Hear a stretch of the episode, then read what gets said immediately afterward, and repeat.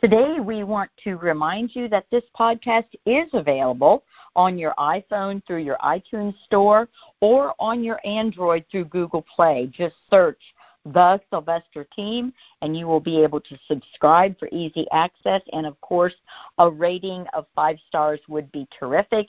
It keeps us searchable. Um, who is reading, uh, doing their personal development this month? Hope you are choosing between Go for No, written by Richard Fenton and Andrea Waltz.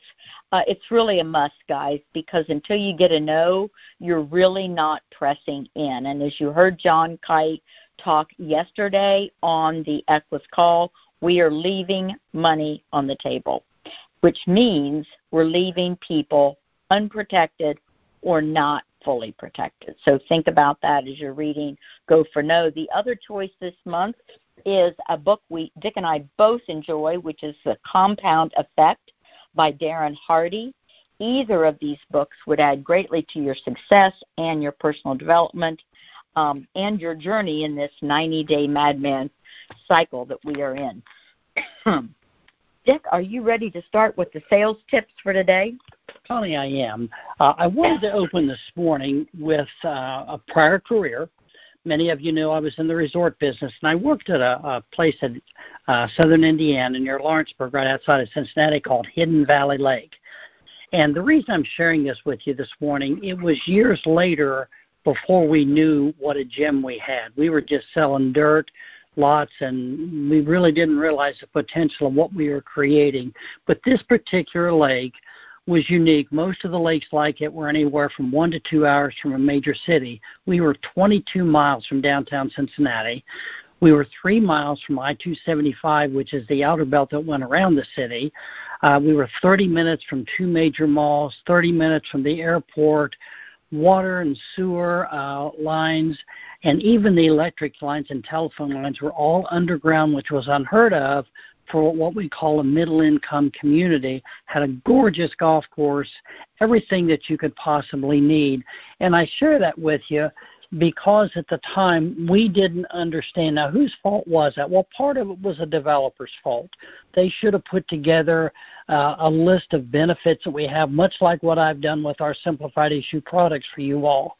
You know, we've got something very special here, and I just wish people would zero in. I sat in on the Zoom call this morning when they had their meeting, and I think it was James Danielson wrote a guy up six days or now eight days ago and his son called him on Sunday evening and said, Is dad's policy in force? And James said, Yes, it is. Why do you ask? He said, Well, he passed away last night. Guys, what we do really does matter. Now, today we're going to focus on the parts of a sales presentation because you can have the best product knowledge, you can have the best products, but not know how to apply it. It's kind of like having a car without gas you know what good is a ferrari if you don't have fuel for it you know and there's five parts of every sales presentation the first part is what we refer to as a warm up i'm not going to deal with that today but I'm just setting the stage for this. That's where we develop like and trust with our client. You know, on a virtual call, that usually lasts two, three, four minutes. On a face to face, it could go up to say 10 or so minutes. But the warm up, if we need to really train on that much, this may not be the right career for you. We need to understand that. The second phase of it is what we call the transition. That's when we talk from or transition from you know, get the warm, fuzzy feelings out, really connect with the people, to getting down to business. That's also the place where we start the plan of pain discovery, helping them understand what pain there is if they don't have our product. You know, if you live on a lake, and you don't have a boat, there's a lot of pain for your family because the other people have boats and you you and your kids don't. So if I was selling boats, I would how important it is for you to be out there with them on your own boat. You know, that's the pain discovery of selling boats. We have pain discovery on selling everything, but especially on insurance. The third aspect of this is educate. You know, uh, we're not going to cover that today, but just understanding what some of the other products are out there. An example of that on the final expense side, you know, when you realize that AARP and Colonial Penn are a five year banded term. Well, what does that mean, Dick? I'm new to the industry. It means every time your birthday is divisible by five, age 50, age 55, age 60, age 65, the price goes up. And then the worst and most insidious part of that is the day you turn 80, that product is gone. Guys, you need to know that so that you can really counsel your clients in, in the right way. So education is an important part of that. Uh, the next part is the fact find. That's where we determine and really drill down on the pain discovery process. And then the last part is presenting the rates or the prices and pointing out what happens next. That what happens next today is going to be critical and crucial to your success because a lot of people are not very good on that part. That's why we're doing it. And then we we phase that part out with a third party emotional story. And as we go through this process, what you're going to see is we're going to allow them to determine their level of pain, and then we're going to give them solutions to the pain. By giving them two solutions, we're not high, high pressure or closing, we're allowing them to pick the one that best fits their situation and needs. Uh, and it's the same way for critical period. We're going to focus today on mortgage protection, but it's the same process with critical period you know, when you realize if somebody dies and there's nobody to make that house payment and the kids have to sell the house in a fire sale, you know, all that equity that those parents have worked for years to create can be gone in a matter of days because somebody wasn't prepared. And guys, you can change that. You can give the family enough money to make two or three or four or six house payments so that they can wait out you know the people that are just circling around trying to find a deal on a home. Uh, it is important that the house gets sold, but let's let's give the family a fighting chance. So t- at first off, let's go through the transition from the form, uh, warm up. You know, and this is how we would go. This is verbiage that I would use.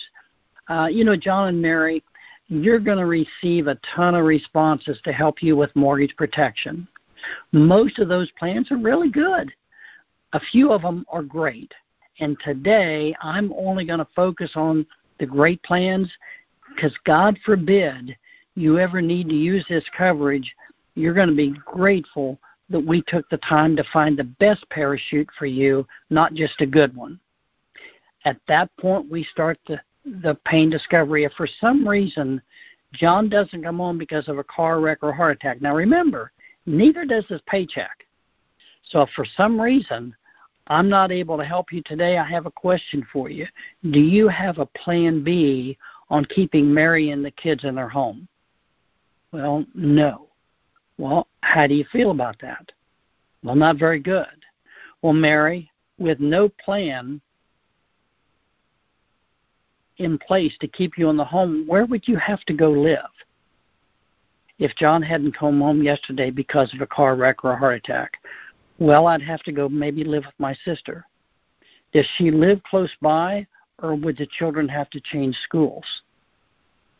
Well, they'd probably have to change schools. So, what you're telling me is the children are faced with a situation. First off, they lose their father due to an, an accident or heart attack. And then they lose all their friends by changing schools and there's a good chance they're going to lose their mother because she's going to have to take on a second or third job to make ends meet. Had you ever thought about that before? No, we hadn't. Well, how do you feel about that? Well, I really never looked at it that way before. Well, unfortunately, we deal with this all the time. Too many times almost too many times to count, we call back to help people get coverage, and it's too late. This process sets up the close, guys. That is your transition. That transitions from warm up, now we're into business, and we've established what the pain is. Now, the close and I'm going to go back through this at, the end, but the close is a process of offering solutions to problems that they have determined they have. See, the reason we offer uh, when we're doing mortgage protection, we offer maybe an option for 60% of the mortgage or 100%. Now, how, Dick, how did you come up with this idea of offering 60% or 100%? Well, something that I know. If you noticed our leaderboard today, we had 118 applications for $118,000 in premium. The average premium across the nation is $85 a month. So I'm going to try to find a payment in the solution that I come up with that's somewhere in that 80 to 85 dollar a month range. So I might have to drop down to 40 or 50 percent of the mortgage amount to get to that 80 dollar a month payment. But I'm going to do that, and then I'm probably going to show them 100 percent of the mortgage as well. Now, why did I give them two choices? There's some psychology behind this. Why two choices? Because you want them thinking about which one rather than am I going to buy or not going to buy. See, we don't want them thinking about a single payment that might be too high because if we show them a single payment that's too high, what are they going to tell you? I got to think about it because it's more than they plan to spend. By offering two choices, what happens, uh, the psychology behind this is it makes it natural and normal not to cover the entire mortgage people like to do something that's natural and normal and it also fosters the idea well you know 60% of that mortgage now i never tell them it's 60% i just figure that on my own. But they're going to say well you know that that's a little high. Do you have something around you know? And they'll give you a payment in many cases. Let me give you an example. Say we're dealing with a $246000 mortgage and the client's 40 years old uh, I'm going to do 150,000 of 20 and 30 year term on my cheat sheet before I call them on a virtual sale or on an in-home presentation. Then I'm going to do $246,000 on a 20 and a 30 year option. Now, I'm going to give them the rates, and probably because they're so young and the rates are so low, I'm going to stick with the 30 year. So I would say, now, John, if we do uh, the 150,000. Now, let me explain to you why I did the 150,000. God forbid in 10 years or 12 years or next year, you don't come home because of a car wreck or a heart attack. And Christine, if I bring you a check for $150,000, I didn't pay the mortgage off. Are you going to be mad at me? Well, no, I wouldn't be mad at you. Well, the reason I I did that is that 150,000 would allow you to re-amortize your mortgage and lower the payment so that it was less than rent. So we get to keep you in the house that way. Or maybe we want to cover the whole mortgage for the 8890. Now, moments after you give them the pre- the premium, um, before they can say anything, this is what you say. Um, let me explain to you, and this is an important part of it. This is part of the script that you really need to zero in on. Let me explain what happens next. You just gave them the price. We'll take an application along with your banking information. Once you sign the applications, these policies take two to three business days to be issued. After it's approved, it will take you three weeks to receive your policy. During that three week period, if something happens to one or, uh, or the other of you, they will continue the underwriting process as if you were still living. If they come back and say, "Yep, we would have covered that person," somebody's going to get a check. We've had that happen already. One of our managers wrote a young lady up at 7:30 at night. 9:38 that night, she was killed in a car wreck. Her son graduated from college on a policy his mother bought two hours and eight minutes before she was killed. Now, all the plans I put together for you are just like hers, where you've got coverage immediately. Let me ask you this should we be considering a portion of the mortgage, the one for the 3852, or should we look to cover the entire mortgage for the 5995? Which do you feel best fits your needs or your budget? See, guys, right there is the close. Now, if they're sitting there, you just shared a third party story about someone else who was killed in a car wreck. Now, that Zoom call this morning when James shared that about somebody he wrote up and six days later the guy died. Can you imagine if the client would have written something out and had something on his desk, said insurance quote, whatever it was, James Danielson, and the son called James Sunday night and James said, Yeah, I did talk to your dad, but he, he felt like he just had to think about it for a few days and no he didn't move forward with it. Stop and think about the impact that would have had on this family. And guys, look how many we talk to either on the virtual side or in home that that's the reality of what happened. Now, why did that client choose not to think about it? Well, usually it's operator error because just about everybody can be sold if we had the time and the luxury. I think it was one of the baseball coaches made the comment one time. He said, "If the game was longer, we would we could have won it. You know, we just ran out of time. We only had nine innings. We needed 20 innings on this one." You know, and it's kind of the same way here. So we need to learn to focus more quickly on the things that matter. And the things that matter are not things for us because what we say and do and think, you know, that's not going to impact our life as much, but what we say and do and think and how we convey it to the client is what's going to make the difference for them. So going back to the closing aspect of this, why why do we choose options? Because options to us are options, but to the client they're solutions. They're solutions to a problem they know they have.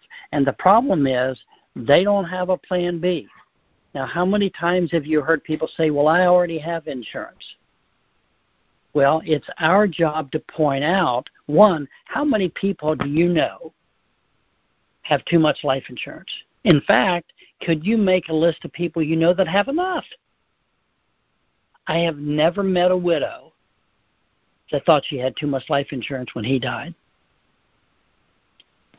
Never met a widow. And and the thing of it is, if we get something in place for them guys right now, we may not sell them as sell them as much insurance as they need today, but if we can keep that family in that home say a fifty or seventy five thousand dollar policy on a three hundred thousand dollar mortgage, if we can keep that family in that house three to five years, we've done a good thing. Now, the goal is is to go back in a month or 6 months and help do a review and help them get more coverage. I can't tell you how many agents when we first started working with living benefits, they would call a client and say, "Do you have living benefits with your policy?" "Yes, I have." "Okay, good." And go on. I wanted to do a swan dive off of a high bridge head first because if they've got one living benefits policy and they use it and they use all the death benefit up, now they don't have any life insurance and they can't get it. So every client we have should have at least two separate policies with living benefits. So if they have to use one, they've used all the death benefit up on one, but they still have a, a backup plan where they have, have life insurance available. So understanding the need of the client and putting yourself, if you were in their shoes and you had never thought about these things here. I listened to uh, some of the people on the Zoom call this morning and they made the comment. You know, one of the gals made the comment. She said, You know, I, I cheated this past week. I sold a friend, or yesterday, she said, I sold a friend insurance. I wasn't able to sell anything on the Zoom. No, you didn't cheat. You helped a friend get something, and she said, I, I helped her because of a situation in my life that I realized how vulnerable I was. Guys, we're all vulnerable, and it's just our responsibility to learn to convey that to the client. So, the let me explain what happens next. That's the key that sets the stage for your close. Because what happens next you know you're taking them through the process so there's no surprises they know they're going to give you banking information they know when you're finished they're approved they're going to somebody's going to get a check and they're going to be taken care of we didn't go into anything about living benefits here we just went through what they See, what did they ask for? They asked for a death benefit when they requested information about mortgage protection. Are living benefits great? Yes. But on a virtual sale and or on the in-home, that should be, oh, by the way. Because if you get a pushback, and well, we're not quite sure yet. We're going to check around and see. Well, whatever you do, don't let anybody stick you with a needle. And let me ask you this this has got a foreclosure protection benefit with it. Have you ever known anybody that had cancer, stroke, or heart attack that lived? The cancer didn't kill them? Well, yes, we know a lot of people like that. If they couldn't work for six months to a year with no paycheck, how do you think they made their mortgage payment? Well, they probably couldn't. Well, if you couldn't work for six months to a year, how would you make your mortgage payment? Well, I couldn't. But you remember when it started off? We were talking about having the best parachute or just a good one. Well, wouldn't you like to have a mortgage protection plan that would keep you from losing your house due to foreclosure? See, now I'm coming back. If I wasn't able to close them to begin with, I still have more ammunition to use to help make the sale. Rather than I'm using sales techniques and closing techniques that work. They've been working since the beginning of time. Now, having our products that we have gives us a second or third or fourth shot at this client by giving them one benefit. Try to close them, and if you can close, and tell them about the benefits later. But if they don't close at that point, you have another benefit to give them. If you're looking at foresters and they're younger, then you've got the benefit of, orphan benefits to throw to come back at them with. So saving some of these things rather than taking your biggest gun and shooting it and hoping your biggest gun gets the sale and they've got a trust set up for the kids' education, it doesn't matter. Well, now, you know, what they wanted was a death benefit. So zeroing in on what's important for them because guys, this is not about you or I. This is about the client because they have a need, whether they know it or not. They have a need, and it's our job to help them see that need clearly and then give them a solution to it. And the way of providing a solution is giving them choices because the choices allow them to focus on the choice rather than the problem. Because if they only focus on the problem, they get paralyzed. They're like that deer in the headlight. So by giving a, a solution of two and three dollars a day, like I did here, fifty-seven eighty-one or eighty-eight ninety, it makes it easy for the client to buy, and that's a purpose in what we're doing through this whole uh, session this morning. I hope these things will make a difference. But the part where we talked about, let me explain what happens, go back and listen to that part again because that's going to be one of the major parts of your closing process.